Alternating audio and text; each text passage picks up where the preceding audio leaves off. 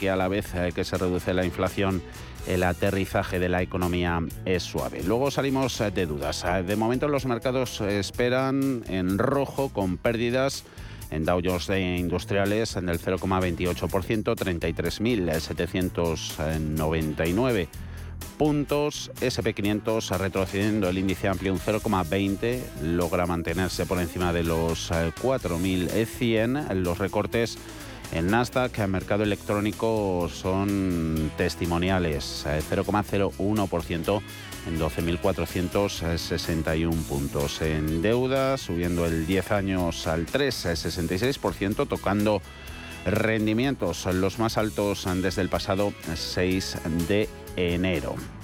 Nos fijamos en las claves que van a dominar esta segunda jornada de negociación en bolsa americana, que van a estar pendientes, no solo la americana, también el resto de mercados. Primero de Jerome Powell, que habla por primera vez desde que se publicó ese informe de empleo el viernes y que dio pie a una política de tipos más agresiva por parte de la Fed. Ya se han pronunciado algunos miembros de la Fed eh, que piden más subidas de tipos. Citigroup ve el techo de esas tasas en el 6% ya será de madrugada cuando Joe Biden, el presidente, pronuncie su segundo discurso sobre el Estado de la Unión. Ahí va a fijar las eh, prioridades por la lucha contra la inflación. En el frente macro, pocas eh, referencias, tan solo el déficit comercial. Paul Miago, buenas tardes. ¿Qué tal, Javier? Muy buenas tardes. El déficit de la balanza comercial estadounidense cierra 2022 en niveles récord. Aumenta un 12,2% hasta 948.000 millones de dólares mientras que el desequilibrio de diciembre se amplía a 67.400 millones respecto al mes anterior. Este déficit comercial se ha visto impulsado por las importaciones, sobre todo por parte de las minoristas, para reponer los inventarios antes de las temporadas de mayor consumo y evitar así que se volviera a repetir la escasez como consecuencia de los cuellos de botella en las cadenas de suministro. En el lado de la política monetaria, varios miembros de la Fed se han pronunciado tras eh, ese informe de empleo del viernes. El presidente de la Fed de Atlanta, Rafael Bostic, ha dicho en una entrevista con Bloomberg que el dato de empleo de enero plantea la posibilidad de que el Banco Central necesite aumentar los tipos de interés a un pico más alto de lo que habían esperado anteriormente. Su homólogo de Minneapolis, Neil Kashkari, que se ha convertido en uno de los halcones, ha dicho en una entrevista con la CNBC que la Reserva Federal todavía no ha hecho el suficiente progreso y mantiene que los tipos terminales deberían llegar al 5,4%. The services side of the economy is still very robust. Kaskari dice que el sector servicios de la economía sigue siendo muy sólido y los salarios siguen creciendo a un ritmo excesivo que no es consistente con el objetivo de inflación del 2%. Así es que hay que devolver al mercado laboral al equilibrio, dice. El 5,4% puede que sea la cifra correcta. Dice que no ha visto que se haya hecho progresos suficientes para declarar victoria. Los inversores, por lo tanto, ahora esperan a los comentarios eh, de Powell, que va a intervenir en el Club Económico de Washington a partir de las 6 de la tarde, hora peninsular española. Los inversores interpretaron las últimas declaraciones de Powell posteriores a esa subida de tipos de la semana pasada como dovish o moderadas. Y eso provocó un repunte de las acciones. Sin embargo, esta vez podría ser diferente. Citigroup avisa en una nota a clientes que las previsiones del mercado sobre los tipos están siendo demasiado moderadas. Los estrategas del banco estadounidense dicen que es muy probable que haya recortes este año, pero después de que la Fed, eh, después de esos recortes, dice que la Fed podría sacar su lado más agresivo y el mercado todavía no contempla esa posibilidad el techo de los tipos podría llegar al 6%, según Citigroup, un nivel muy por encima de lo que descuenta el mercado. Y otra de las intervenciones esperadas será la de Joe Biden en su discurso sobre el Estado de la Unión, pero esto ya será con Wall Street cerrado. El presidente de Estados Unidos va a aprovechar la oportunidad para sacar pecho y defender la economía bajo su mandato, sobre todo después de ese fuerte informe de empleo de enero con una tasa de paro históricamente baja, con salarios aumentando y con los temores de una recesión eh, pues bajo control.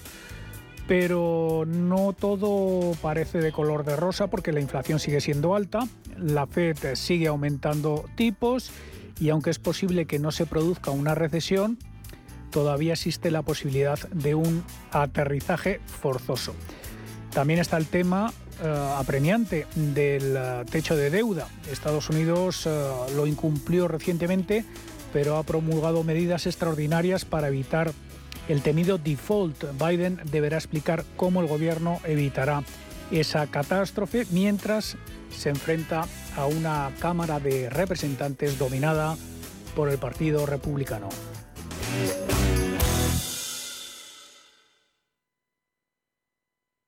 ¿Estás buscando un broker para operar en el mercado americano? Ven ahora y descubre en ebroker.es toda nuestra gama de opciones y futuros americanos, con tiempo real gratuito en todos los productos de CME Group, garantías intradía y comisiones muy competitivas. ¿Estás buscando un broker para operar en el mercado americano? eBroker te ofrece tiempo real gratuito, garantías intradía y comisiones muy competitivas en futuros y opciones de CME Group. Prueba nuestra cuenta demo gratis. ebroker.es. Reinventando el trading. Producto financiero que no es sencillo y puede ser difícil de comprender. ¿Estás comparando hipotecas? Hay matices que marcan la diferencia. Hipotecas Cuchabank. Consúltanos directamente. Más info en cuchabank.es.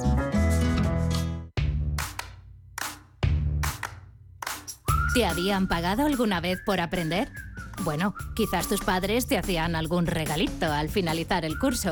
Pero, ¿te habían pagado alguna vez 200 euros por aprender de trading? El broker IG lo está haciendo. IG está dando bono de 200 euros para operar en Turbo 24. ¿Cómo conseguirlo? Abrir cuenta real, hacer el curso de tres vídeos tutoriales y aprobar el test final. Más información en IG.com. El trading de Turbo Warrants, productos cotizados, está asociado a un riesgo elevado. Cuidado con la sopa, que quema. Siempre hay alguien que cuida de ti. En Autocontrol, anunciantes, agencias y medios, llevamos 25 años trabajando por una publicidad responsable. Campaña financiada por el Programa de Consumidores 2014-2020 de la Unión Europea. Antes de que amanezca te acompaña, escucha y ameniza las mañanas en Radio Intereconomía. Antes de que amanezca, con Guillermo Sancho Muela, de martes a viernes, de 6 a 7 de la mañana, en Radio Intereconomía.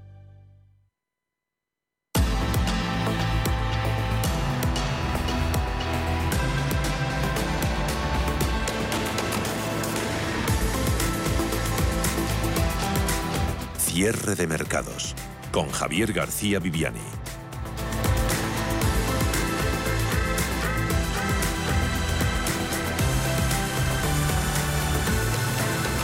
Ya está claro que los inversores han enfriado los ánimos alcistas eh, con los que habían comenzado el año. Prueba de ello son los amagos de corrección en eh, renta variable, el rebote del dólar y el repunte en los intereses de la deuda. Tenemos a la Bolsa Española presentando poquitos cambios respecto a los niveles con los que concluía la sesión de ayer lunes, cuando finalizaba con esas pérdidas del 0,7%. Un día después de perder los 9.200, el índice selectivo no parece estar logrando apoyos suficientes que permitan recuperar ese nivel. Ahora mismo cotizando en 9.154, perdiendo un inapreciable 0,05%. Dentro de Bolsa Española son sobre todo los bancos los que salen en ayuda del resto, sector bancario que sobresale gracias a informes de casas de análisis que vuelven a dar un poquito de alas a ver a nuevas subidas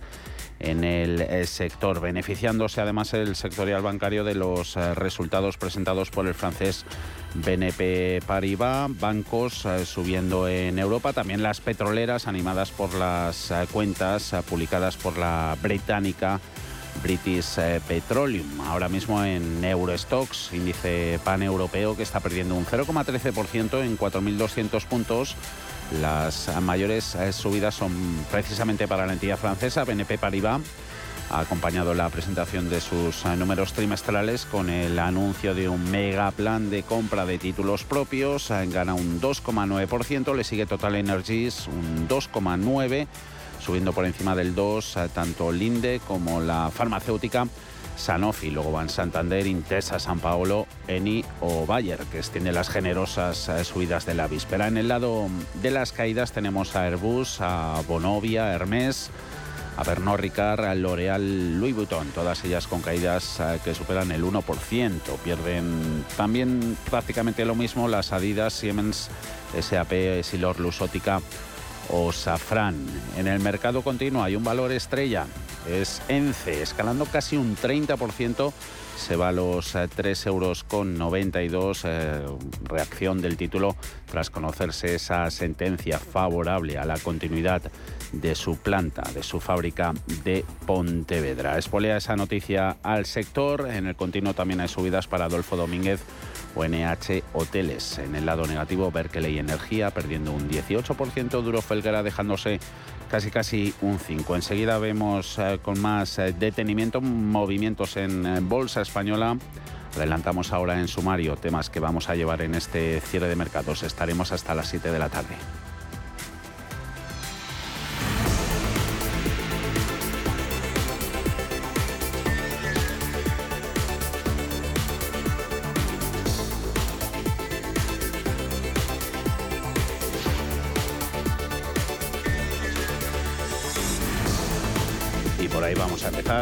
Si miramos al mercado continuo español, vemos como un total de 20 compañías cotizan por debajo del euro por acción. Muchos dicen que la bolsa española siempre da oportunidades y en el continuo es habitual ver revalorizaciones elevadas en valores de capitalización muy muy reducida, lo que se conoce en la jerga bursátil como valores chicharros. Ana Ruiz, buenas tardes. Muy buenas tardes. A las cifras de rentabilidad se le une un alto riesgo, por tanto no serían recomendables para todos los perfiles de inversión y solo serían aptos para aquellos inversores que tengan tolerancia a esa volatilidad. Dicho esto, de las cinco compañías que más suben en la bolsa española en el mercado continuo, cuatro cotizan por debajo del euro por acción. Artificial sube un 50% en lo que va de año. Berkeley ese mismo porcentaje. Duro Felguera un 44% y Tubos Reunidos, por ejemplo, un 32%. En Artificial, las noticias sobre la entrada de Leonardo Sánchez Heredero y la de Islao de Arriba Azcona hicieron volar a la compañía, con subidas de más del 100%. Pero no ha sido la única que ha empezado el año así. Día también ha vivido una fuerte revalorización en bolsa en este comienzo de semana y otro caso que hemos visto es el de Audas. Curiosamente, la compañía terminó 2022 entre las más activas en cuanto a anuncios empresariales se refiere, con varias construcciones de megavatios de energía solar en marcha. A las 5 las comentamos. Y el boom ah, por las ah, letras del Tesoro sigue calando entre los ah, particulares. Este producto financiero de renta pública fija, difícil de conseguir para cualquier ahorrador, se ha mantenido históricamente en manos de inversores internacionales y bancos centrales. Llevaba además años sin generar ningún tipo de interés porque se encontraba en rentabilidades negativas. Sin embargo, en los últimos meses se ha convertido en una alternativa interesante para el inversor eh, minorista y conservador con las rentabilidades disparadas. Analizamos el fenómeno, si las colas a las puertas del Banco de España son necesarias y también alternativas de inversión con rentabilidades parecidas. Alma Navarro, buenas tardes. Buenas tardes. La tenencia de deuda pública por parte de particulares en España es un rara avis. Según los últimos datos publicados por el Banco de España, en noviembre de 2022, solamente un 0,2% de la deuda pública española se situaba en manos de minoristas particulares. La mayoría eh, la ostenta el Banco Central Europeo y los inversores internacionales, en torno a un 40%. Una situación que se produce de esta forma, según Javier Domínguez de Auriga Bonos, porque el Tesoro nunca ha estado interesado en que los particulares compraran deuda pública. Tampoco había estado interesado en ofrecer este producto a los bancos para su comercialización. Pone Domínguez el foco en Italia, donde los particulares poseen hasta el 30% de su deuda pública y explica que se tendrán que poner las pilas desde el Tesoro porque este año el Banco Central Europeo va a salir de esa estructura de compra de deuda de los estados. Analizamos esta situación y también miramos inversiones en renta fija de características similares, pero mirando a bonos, mirando a fondos a partir de las 5 de la tarde, las 4 en Canarias. thank you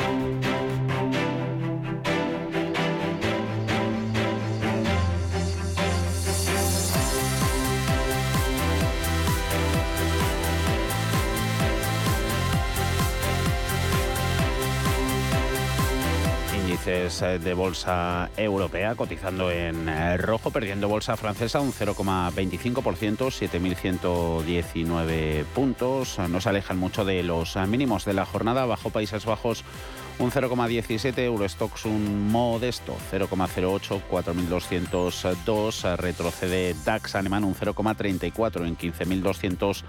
93 eh, puntos en Alemania. Hemos conocido uno de los peores datos del día, esa producción industrial que cae bastante por encima de las previsiones que manejaban las casas de análisis. IBEX 35, eh, el rango de hoy máximo 9.204 mínimo 9.151, cerquita de este último nivel en el que se encuentra ahora mismo 9.151.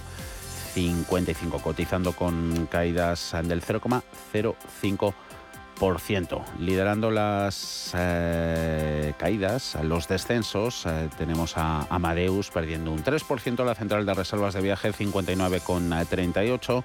1,6 eh, presa de las ventas también Solaria 18,32 1,6 también abajo Indra con sus 11,32 AENA, gestor aeroportuario, sobre los 137,75, eh, con depreciación en sus acciones del 1,15%. En el lado de las eh, subidas, 13 valores en verde.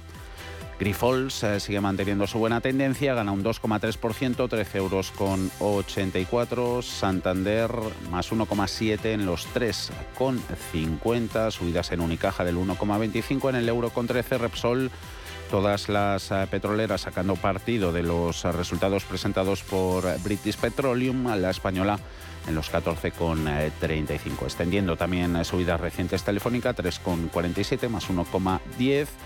Resto de bancos eh, tenemos ya en la parte baja entre los ganadores a Sabadell más 1%, a Bankinter 0,49 y CaixaBank eh, sumando un 0,49 40. Resto de pesos eh, pesados, Iberdrola 10 euros con 67 menos 0,14, BBVA 6 euros con 76, Inditex 28 eh, con 62, un 0,6% más barata que ayer al cierre. Repasamos eh, crónica corporativa, miramos también como siempre Ana recomendaciones que hay por ahí.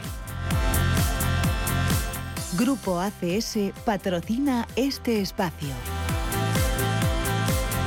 Empezamos por el Supremo que ha estimado el recurso de ENCE y permite a la fábrica de celulosas mantenerse en la ría de Pontevedra. El alto tribunal ha tumbado así la sentencia de la Audiencia Nacional que anuló la prórroga que le había concedido el gobierno de Rajoy cinco años antes y que extendía al año 2073 el límite temporal para su actividad. En el caso de Iberdrola, ha nombrado a Felipe Moreno, consejero delegado de Iberdrola Deutschland. La energética ha anunciado la integración de todas sus actividades empresariales en Alemania. Y los títulos de Siemens Gamesa, filial de Siemens Energy, dejarán de cotizar este mismo martes en las bolsas de Madrid, Barcelona, Bilbao y Valencia una vez finalice la oferta extraordinaria de compra de acciones por parte de su matriz. La solicitud de exclusión fue presentada por la propia Siemens Gamesa el pasado 25 de enero y el Comité Ejecutivo de la CNMV decidió el 3 de febrero autorizar la exclusión de negociación de las acciones del fabricante de aerogeneradores. Por cierto que Bestinver Securities, el área de banca de inversión de Bestinver, ha lanzado sus apuestas para este mes de febrero y entre ellas figuran las españolas AEDAS, Celnex, Gestam, Grifols, Logista, Repsol y Santander. Todas ellas cuentan con una recomendación de compra. Y precisamente entre las recomendaciones, Credit Suisse ha elevado el precio objetivo de CaixaBank CaixaBank a 4,30 euros por acción tras sus resultados desde los anteriores 4,10 euros el título y ha reiterado su consejo de neutral sobre el valor. En el caso de línea directa no acaba de convencer a la firma alemana Berenberg. Así estos analistas recortan hoy su precio objetivo hasta 0,95 euros desde 1,02 al tiempo que reiteran su consejo de mantener. Berenberg destaca que la aseguradora sigue empeorando y que no hay signos de cambio. Grupo ACS. Construimos un futuro más sostenible, un futuro mejor. Y tendremos consultorio edición premium con Mark Rives de Black Bear en nuestros eh, canales para interactuar con todos los oyentes. Ya están abiertos. 91 533 18 51 o 609 22 47 16 para las notas de voz y WhatsApp. El suelo se mueve bajo nuestros pies y parece que no hay otra salida. De lunes a jueves, consultorio de bolsa y fondos de inversión en cierre de mercados.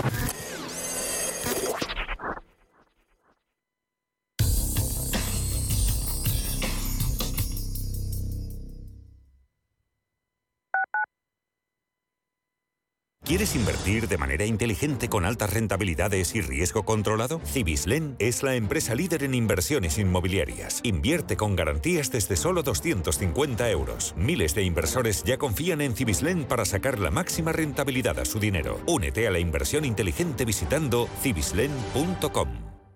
Mercado de divisas, la actualidad del euro, el dólar, la libra y todo el mercado forex. Un programa presentado por Raúl Castillo. Elige tu propio camino en el mundo de la inversión. Mercado de divisas, los miércoles de 2 a 3 de la tarde en Radio Intereconomía. Lo que te gusta, lo que te emociona, lo que te estremece, lo que te espera. Cultura, arte, ciencia, pensamiento, literatura, arquitectura, diseño, cine, historia, música. Nace Caixa Forum Plus. Una nueva forma de conectar con toda la cultura y la ciencia al alcance de tu mano. ¿A qué esperas? Descárgatela. Caixa Forum Plus. Fundación La Caixa. ¿Tipos de interés al alza? ¿Quieres invertir en bonos y letras? Auriga Bonos es la web especializada en dar acceso a inversores particulares a la renta fija de forma directa y sencilla. No esperes más. Invierte en bonos y letras del tesoro con aurigabonos.es o llama al 913-244200. Auriga Global Investors es una sociedad de valores regulada y supervisada por CNMV y adherida al Fogain. Restaurante Inari Moraleja, tu japonés del Soto de la Moraleja junto al restaurante Kionansui. Comprometidos con la calidad, comprometidos con su seguridad. Reservas y pedidos en el 910-070356 o en grupoinari.es, un restaurante del Grupo Inari. Radio Intereconomía. Eres lo que escuchas.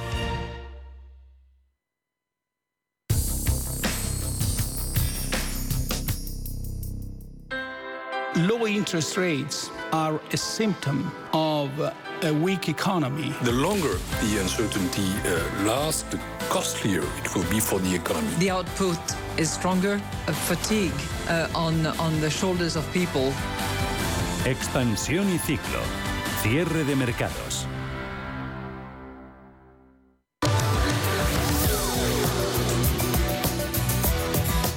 El código de buenas ah, prácticas para hipotecados en situación de vulnerabilidad ah, por la subida de los tipos de interés apenas ha tenido alcance en su primer mes de vigencia. Entre los ah, cinco grandes bancos españoles apenas han sumado mil solicitudes. Alma. Sí, todavía es pronto, pero el sector prevé que el número final de beneficiados por este plan de rescate se quede muy lejos del millón de hogares potenciales que el Gobierno anunció cuando se alcanzó el acuerdo. Los bancos explican que se trata de un efecto normal. Por un lado, las cuotas hipotecarias todavía no han recogido el aumento total que van a experimentar. Existe un decalaje de varios meses desde que el Banco Central Europeo ejecuta el alza de tipos hasta que esto se refleja en el precio de las hipotecas. En este sentido, las subidas todavía no han sido lo suficientemente suficientemente altas, dicen desde el sector financiero, como para que los clientes se hayan encontrado con dificultades para pagar.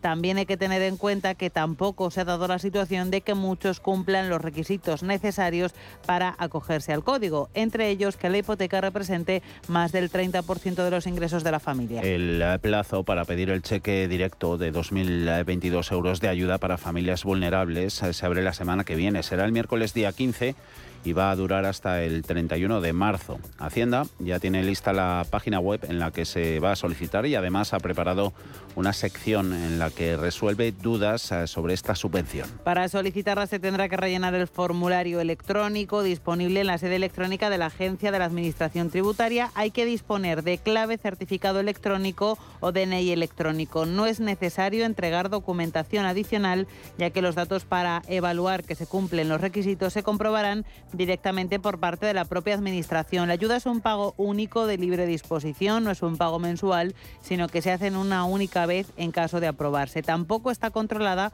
la forma en la que cada hogar lo gasta. Para que se apruebe la ayuda se debe tener residencia habitual en España.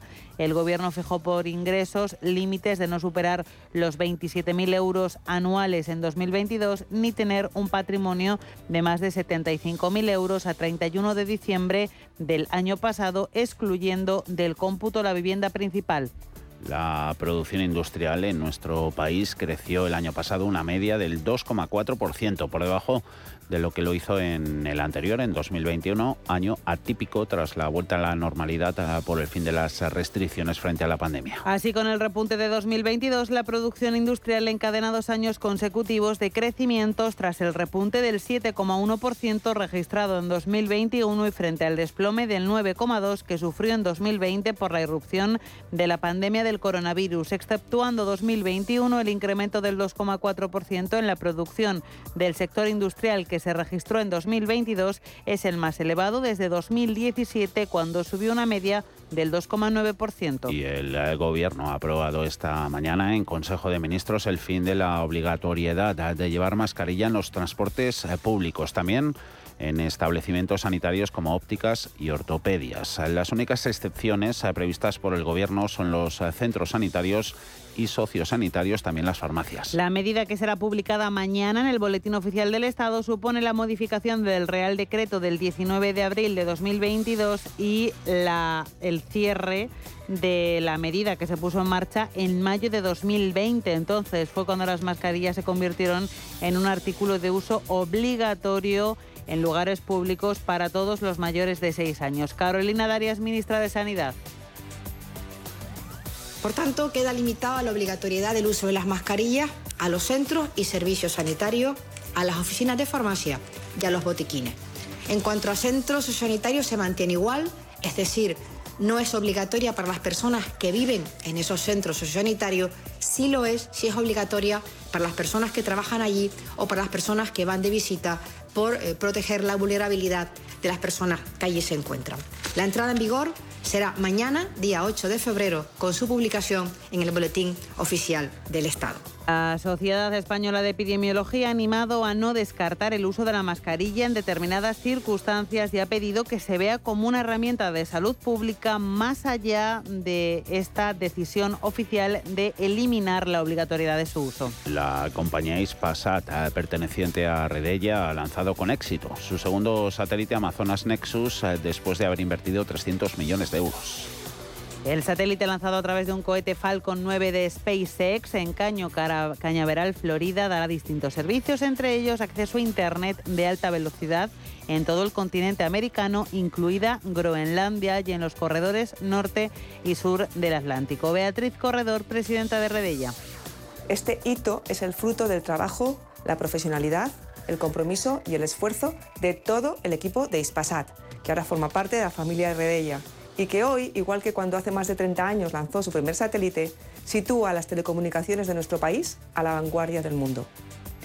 Aunque ha sido fabricado en Cannes, en Francia, el Amazonas Nexus cuenta con tecnología de la filial española de Thales, Ener, GMV o iCox, entre otras empresas nacionales. Las reservas de tren de Madrid a Barcelona y Valencia se disparan después de la entrada de la competencia. Sí, en concreto la primera ruta entre Madrid y Barcelona ha registrado un incremento del 225% desde la liberalización del servicio y la segunda del 325. Son datos de un estudio que ha Trainline. Las reservas, según el estudio, el 76% de esos viajeros españoles utiliza el tren para sus desplazamientos y viajes a lo largo del año. El 29 coge el tren una vez al mes, una cifra ligeramente superior a la media europea que está en el 24. El 30% de los encuestados utiliza el tren como medio de transporte principal entre una y dos veces al año.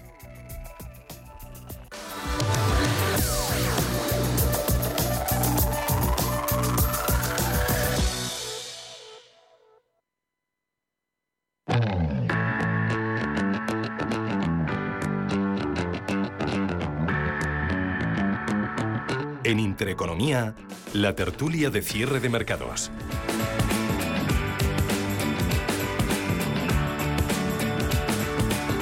tertulia en la que nos van a acompañar. Estaremos hasta las 5 de la tarde. Antonio Álvarez Osorio, ¿cómo estás, Antonio? Muy buenas tardes. ¿Cómo va el martes?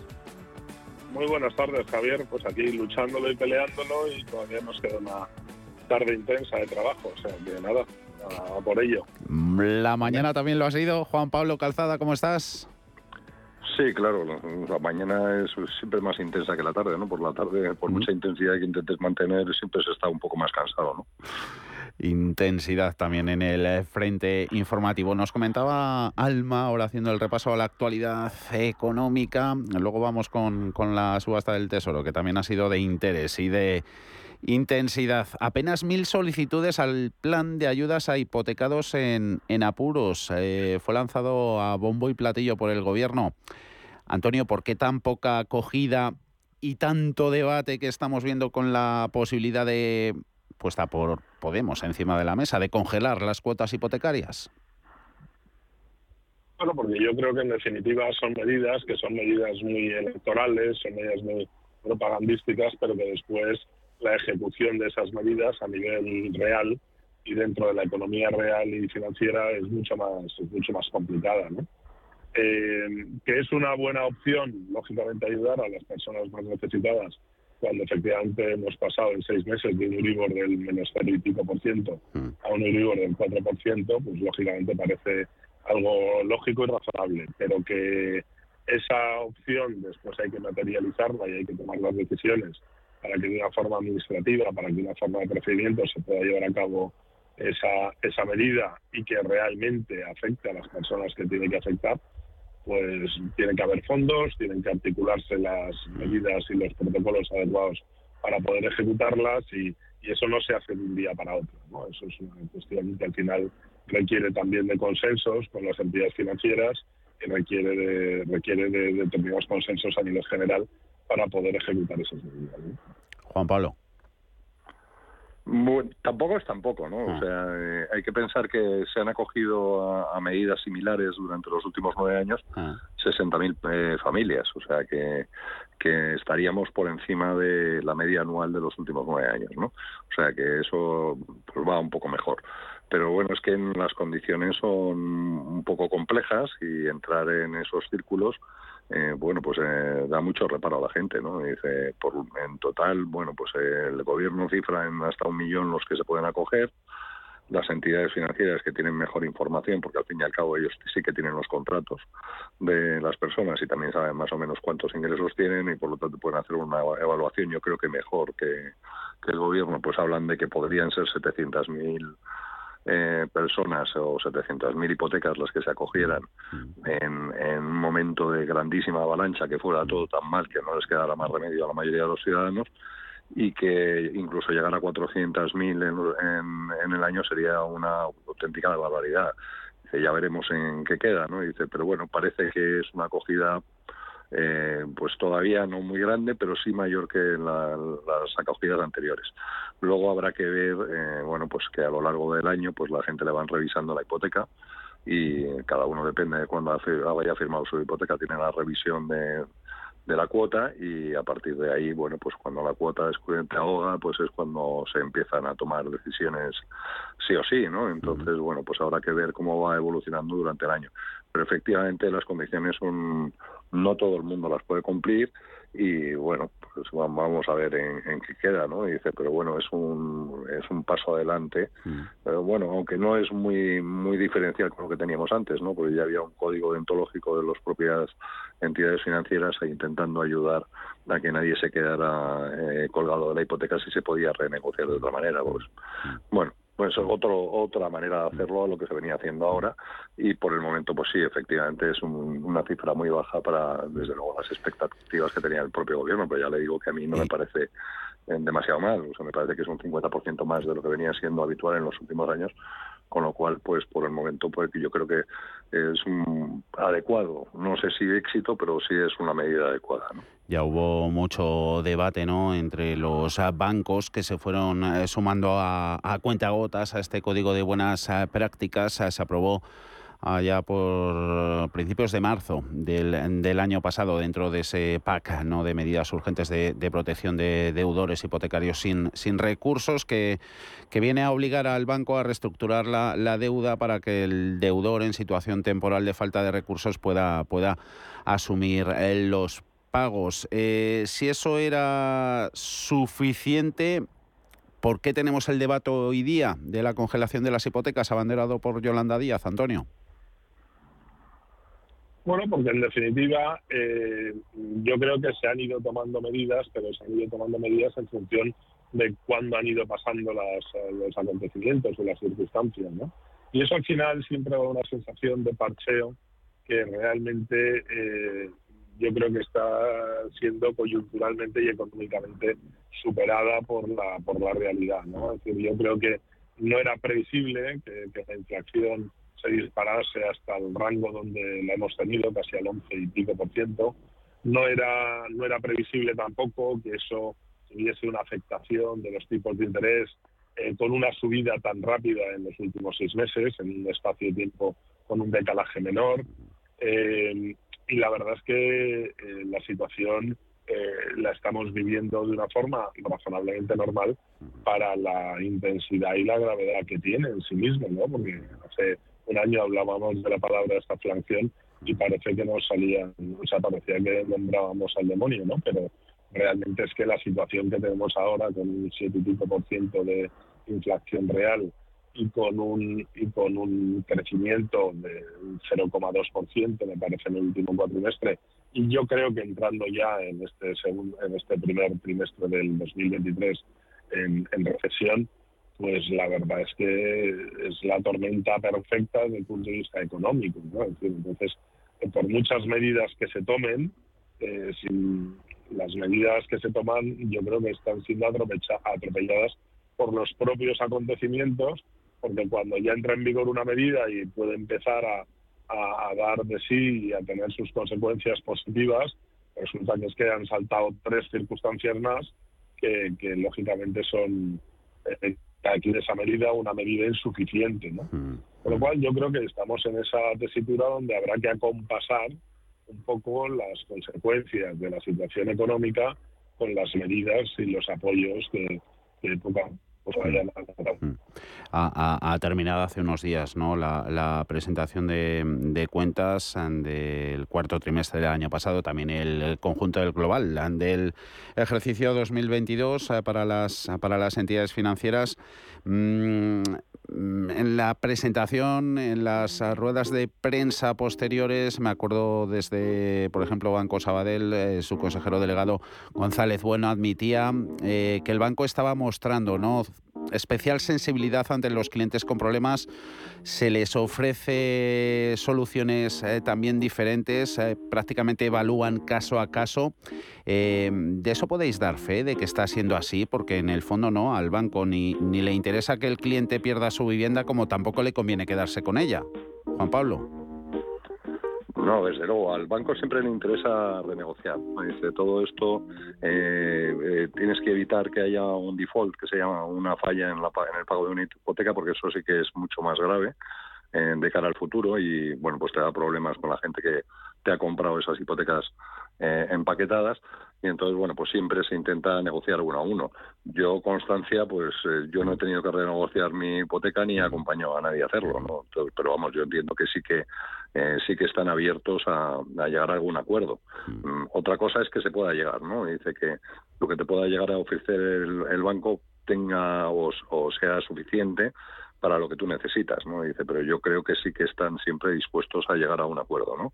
De hecho, eh, si uno mira las medidas que ha aprobado el gobierno, eh, pues eh, bueno pues al hipotecado de ayudas en, uno o dos años incluso hasta cinco de carencia pero a partir de entonces las condiciones se endurecen mucho no entonces eh, por eso pues, yo creo que también es muy difícil sacar adelante la medida no dice porque la gente realmente tiene que estar desesperada a día de hoy y confiar en un futuro mucho mejor para, para llegar a un acuerdo. Dice, bueno, porque consigues una quita unos años, pero luego, bueno, pues has estado pagando unos, unos intereses y la cuota que te viene es mayor que la que tenías al inicio. Entonces, pues yo creo que es un, un tema complejo.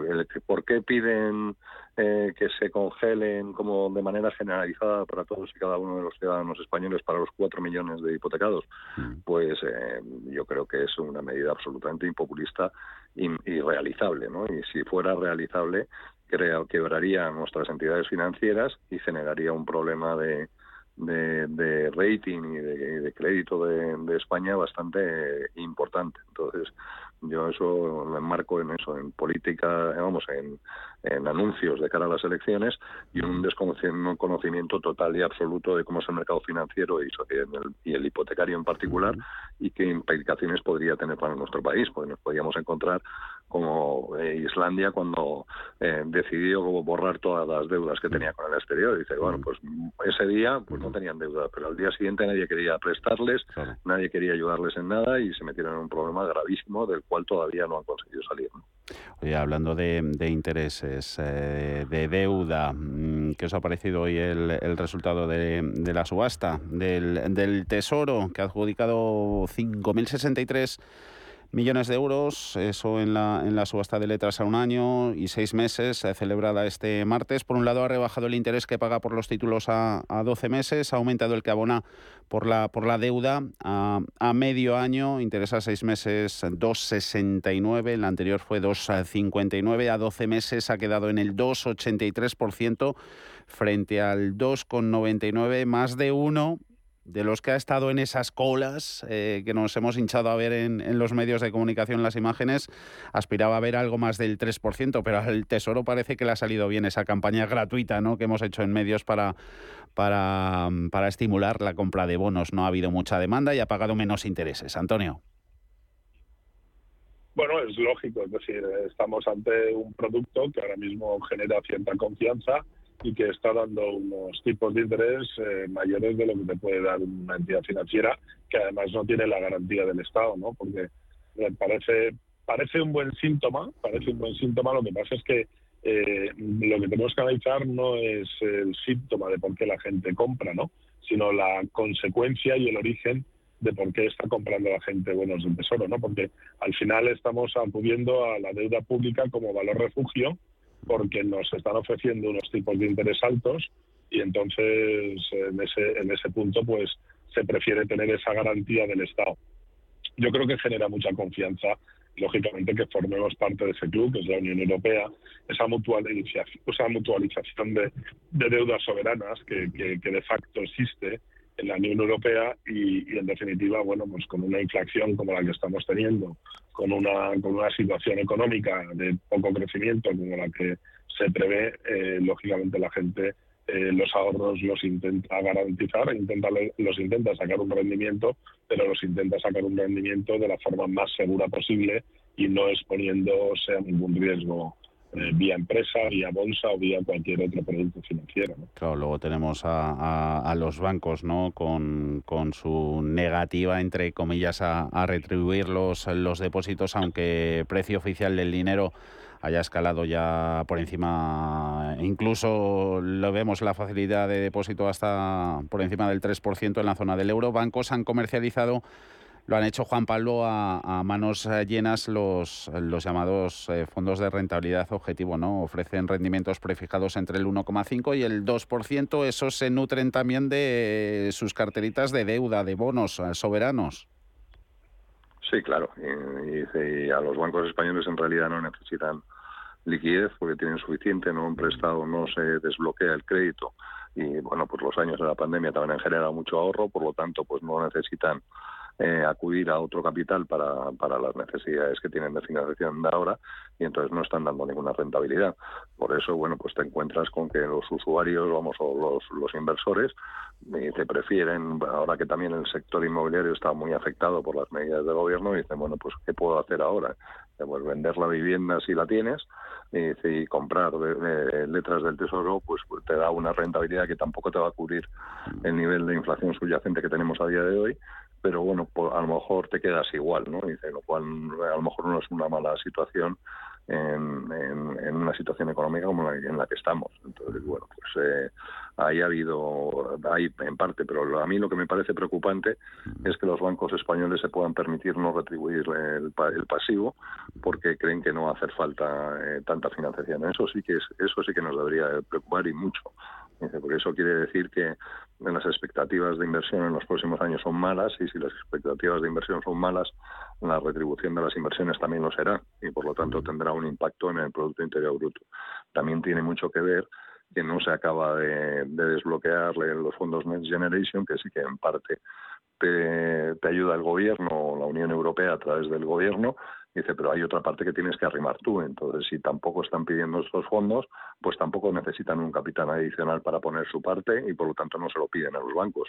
Entonces, estamos en una situación eh, muy compleja y la verdad es que la palabra de esta inflación empieza a ser eh, pesada como una losa, ¿no? Dice, porque se empieza a ver una situación muy negativa desde el punto de vista económico, que aún no se cristaliza en cifras, porque la verdad es que se descontaba una situación mucho peor, una incertidumbre de la guerra pues ha llevado a que se falle mucho en las previsiones económicas, pero no son en absoluto buenas. O sea, crecer al 1% cuando tienes una inflación subyacente al 7%, eh, bueno, perder un 5%, o sea, perder un 5% de tu poder adquisitivo cada año, pues no es nada favorable. Y si no tienes un crecimiento muy elevado, esta inflación nos va a acabar haciendo muchísimo más pobres a todos y haciendo el país peor y, menos rico. O sea que hay que empezar a, a ver qué se puede hacer y no salir diciendo que todo va magnífico y que no hay que hacer nada porque lo han hecho todo maravilloso, dice algo no va bien. cuando no hemos recuperado los niveles prepandemia y cuando los bancos no esperan o no necesitan capital para prestar, pues algo va mal, ¿no? Dice, hay que mirar a dónde está y cómo lo resolvemos y cuanto antes eh, mejor, ¿no? Dice, tenemos tantísima prisa que es que no podemos perder un minuto en, localizar el problema y ver cómo lo atacamos y lo resolvemos. Eh, em, además, el eh, desinterés, ¿no, Antonio, de los bancos por retribuir el, pasivo. Luego, cierto que las entidades financieras que se les ha puesto de, de cara están sacando adelante su estrategia de seguir primando fondos de inversión eh, frente a los eh, depósitos, ¿no? Solo hay que ver cómo están creciendo las rentabilidades de, la deuda del Estado, lo comentado, hasta niveles cercanos al 3%. Esto va a elevar significativamente la rentabilidad de las inversiones sin riesgo tras el gran fiasco del año pasado y que sin embargo pues que no está impidiendo que llevamos pues ya hemos perdido la cuenta más de dos años más de 24 meses viendo captaciones positivas por parte de las gestoras propias de los bancos. Bueno, yo creo que es que los bancos en definitiva no tienen interés porque en la medida que ellos tienen el dinero en cuenta corriente pueden disponer de él y lógicamente no lo están remunerando porque se están quedando en, un 3% eh, de, de, ese dinero, ¿no? A partir de ahí, claro, no te extrañen. Si tú te quedas con el dinero en cuenta corriente, de tal forma que cuando efectivamente eh, las cosas estaban, la economía estaba de, otro, de otro color, eh, resulta que estaban cobrando a la gente por tener allí el dinero en cuenta corriente, por tenerlo allí depositado, y le cobraban el dinero a los ciudadanos por tener allí el dinero guardado, Ahora resulta que, claro, si cuando sucede eso te cobran por tener ahí el dinero y cuando sucede un cambio de ciclo económico eh, resulta que no te retribuyen el que tienes, pues entonces, claro, decir, llegamos a la conclusión de que la banca siempre gana, ¿no? y, eso lo enlazó lógicamente con los beneficios que se han hecho públicos de las grandes entidades financieras en los últimos en los últimos días no es decir claro al final ha sido difícil perder si cuando la gente lo necesita no se lo doy y cuando la gente lo deja le cobro por tenerlo pues eh, la verdad es que eh, es un ejercicio de filosofía financiera hmm. bastante razonable para quien quiera ganar dinero y no exponerlo, ¿no? Eh, nos queda un par de minutitos para, para tratar la, una de las noticias eh, corporativas del día. Ahí tenemos la, la evolución de, de, ENCE, Juan Pablo, en, en bolsa. 25% de subidas, 3 euros con 80. Un tribunal supremo se esperaba para hoy eh, ha dado la razón a la compañía en el contencioso que tenía con el Ayuntamiento de Pontevedra y en contra del criterio de la Audiencia Nacional ha avalado esa prórroga de, 60 años concedida por el Gobierno en 2016, por lo que la empresa no va a tener que cerrar sus plantas de, celulosa en la ciudad gallega. Eh, Pontevedra se pierde una playa, gana en industria. Bueno, no gana, sigue manteniendo la que es distinto, ¿no? Dice, pues ya estar estaba ahí, ¿no? Mm. Eh, bueno, pues esto es un tema legal. Dice, si tenía una concesión y cumplen todos los requisitos de la concesión, las inversiones necesarias, el no polucionar, el no tener impactos negativos en el medio ambiente, me parece razonable que se les dé la razón, una vez más por una decisión política. Dice, eh, bueno, pues los políticos tienen que entender que están en una administración y que esa administración tiene tratos o tiene contratos eh, firmados de mucho antes y que tienen que ser respetados. En este caso, bueno, pues ENCE había cumplido todo lo que hacía falta para, para continuar eh, la concesión de, de, seguir utilizando sus, sus fábricas en la ría de Pontevedra y me parece razonable que se les dé la razón. Ya está bien esto de que cualquier político pueda decidir sobre temas económicos. Empezamos a parecernos muchísimo a Venezuela. Aquí hay un sistema legal y si el sistema legal le da la razón a ENCE, pues eh, bienvenido sea. Eso tiene que ser así. Yo también estaría también igual de feliz si por lo que fuera y se, se le denegara a ENCE porque no cumple con alguno de los criterios. Pues también me parecería muy adecuado, ¿no? Dice que se cumpla la legalidad. Antonio, último apunte, medio minuto que nos vamos. Bueno, simplemente estamos hablando en principio de seguridad jurídica, ¿no? Y estoy plenamente de acuerdo con mi compañero Juan Pablo. Es decir, en definitiva, el principio de seguridad jurídica de las inversiones que hacen las empresas privadas eh, como consecuencia de su actividad debe tener un marco legal regulatorio y, en todo caso, con todas las garantías para que las puedan llevar a cabo sin ningún tipo de riesgo y perjuicio. ¿no? Pues una ENCE que celebra esa decisión del Tribunal Supremo, confirma la legalidad de la prórroga de la concesión de la fábrica de la empresa en eh, Pontevedra. Dice la compañía que esto va a suponer un impacto positivo estimado de 169 millones en el beneficio del año pasado, de 2022, que lo va a incorporar. Juan Pablo Calzada, Antonio Álvarez Osorio, gracias como siempre, hasta el próximo martes.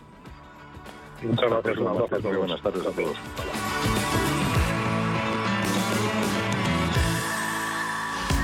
Aproveche las oportunidades de los mercados de renta fija. Chiro Price, la gestora de fondos de inversión con más de 50 años de experiencia invirtiendo en los mercados de renta fija, ofrece una amplia gama de fondos de inversión en renta fija, con una combinación exitosa de experiencia, recursos y procesos que nos permite brindar los mejores resultados a nuestros clientes. Chiro Price, desde 1937, explorando nuevos horizontes de inversión para nuestros clientes. Esta comunicación de marketing está dirigida a clientes profesionales Capital en riesgo. Aquiles llega al Teatro Real. Vive una divertida historia de enredo sobre el héroe de la guerra de Troya con el estreno en el Real de Aquiles en Estiros de Francesco Corselli. Todo un acontecimiento en Madrid con el que descubrirás una obra maestra del barroco recuperada por el Real tras su estreno exclusivo en la corte de Felipe V. Cinco únicas funciones del 17 al 25 de febrero. Compra tus entradas desde 17 euros en teatroreal.es. Si te da por cambiar de banco, Santander te lo pone fácil. Hacerte cliente es tan sencillo y rápido que lo puedes hacer estés donde estés, que para algo es una cuenta online. Y además, te llevas 150 euros si traes tu nómina antes del 28 de febrero. Consulta condiciones en bancosantander.es. Santander, por ti, los primeros. ¿Quieres saber más acerca del hidrógeno? H2 Intereconomía te cuenta las últimas novedades, avances tecnológicos y entrevistas de interés sobre este medio energético. Los martes, de 11 y media a 12 de la mañana, H2 Intereconomía, presentado por Rubén Gil, tu espacio semanal sobre el hidrógeno. Porque en Radio Intereconomía apostamos por el sector energético y la energía limpia.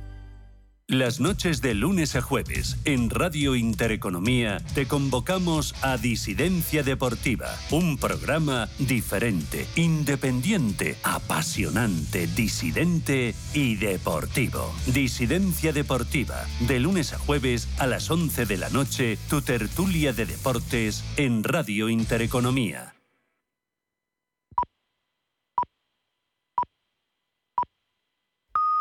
Son las 5, las 4 en Canarias.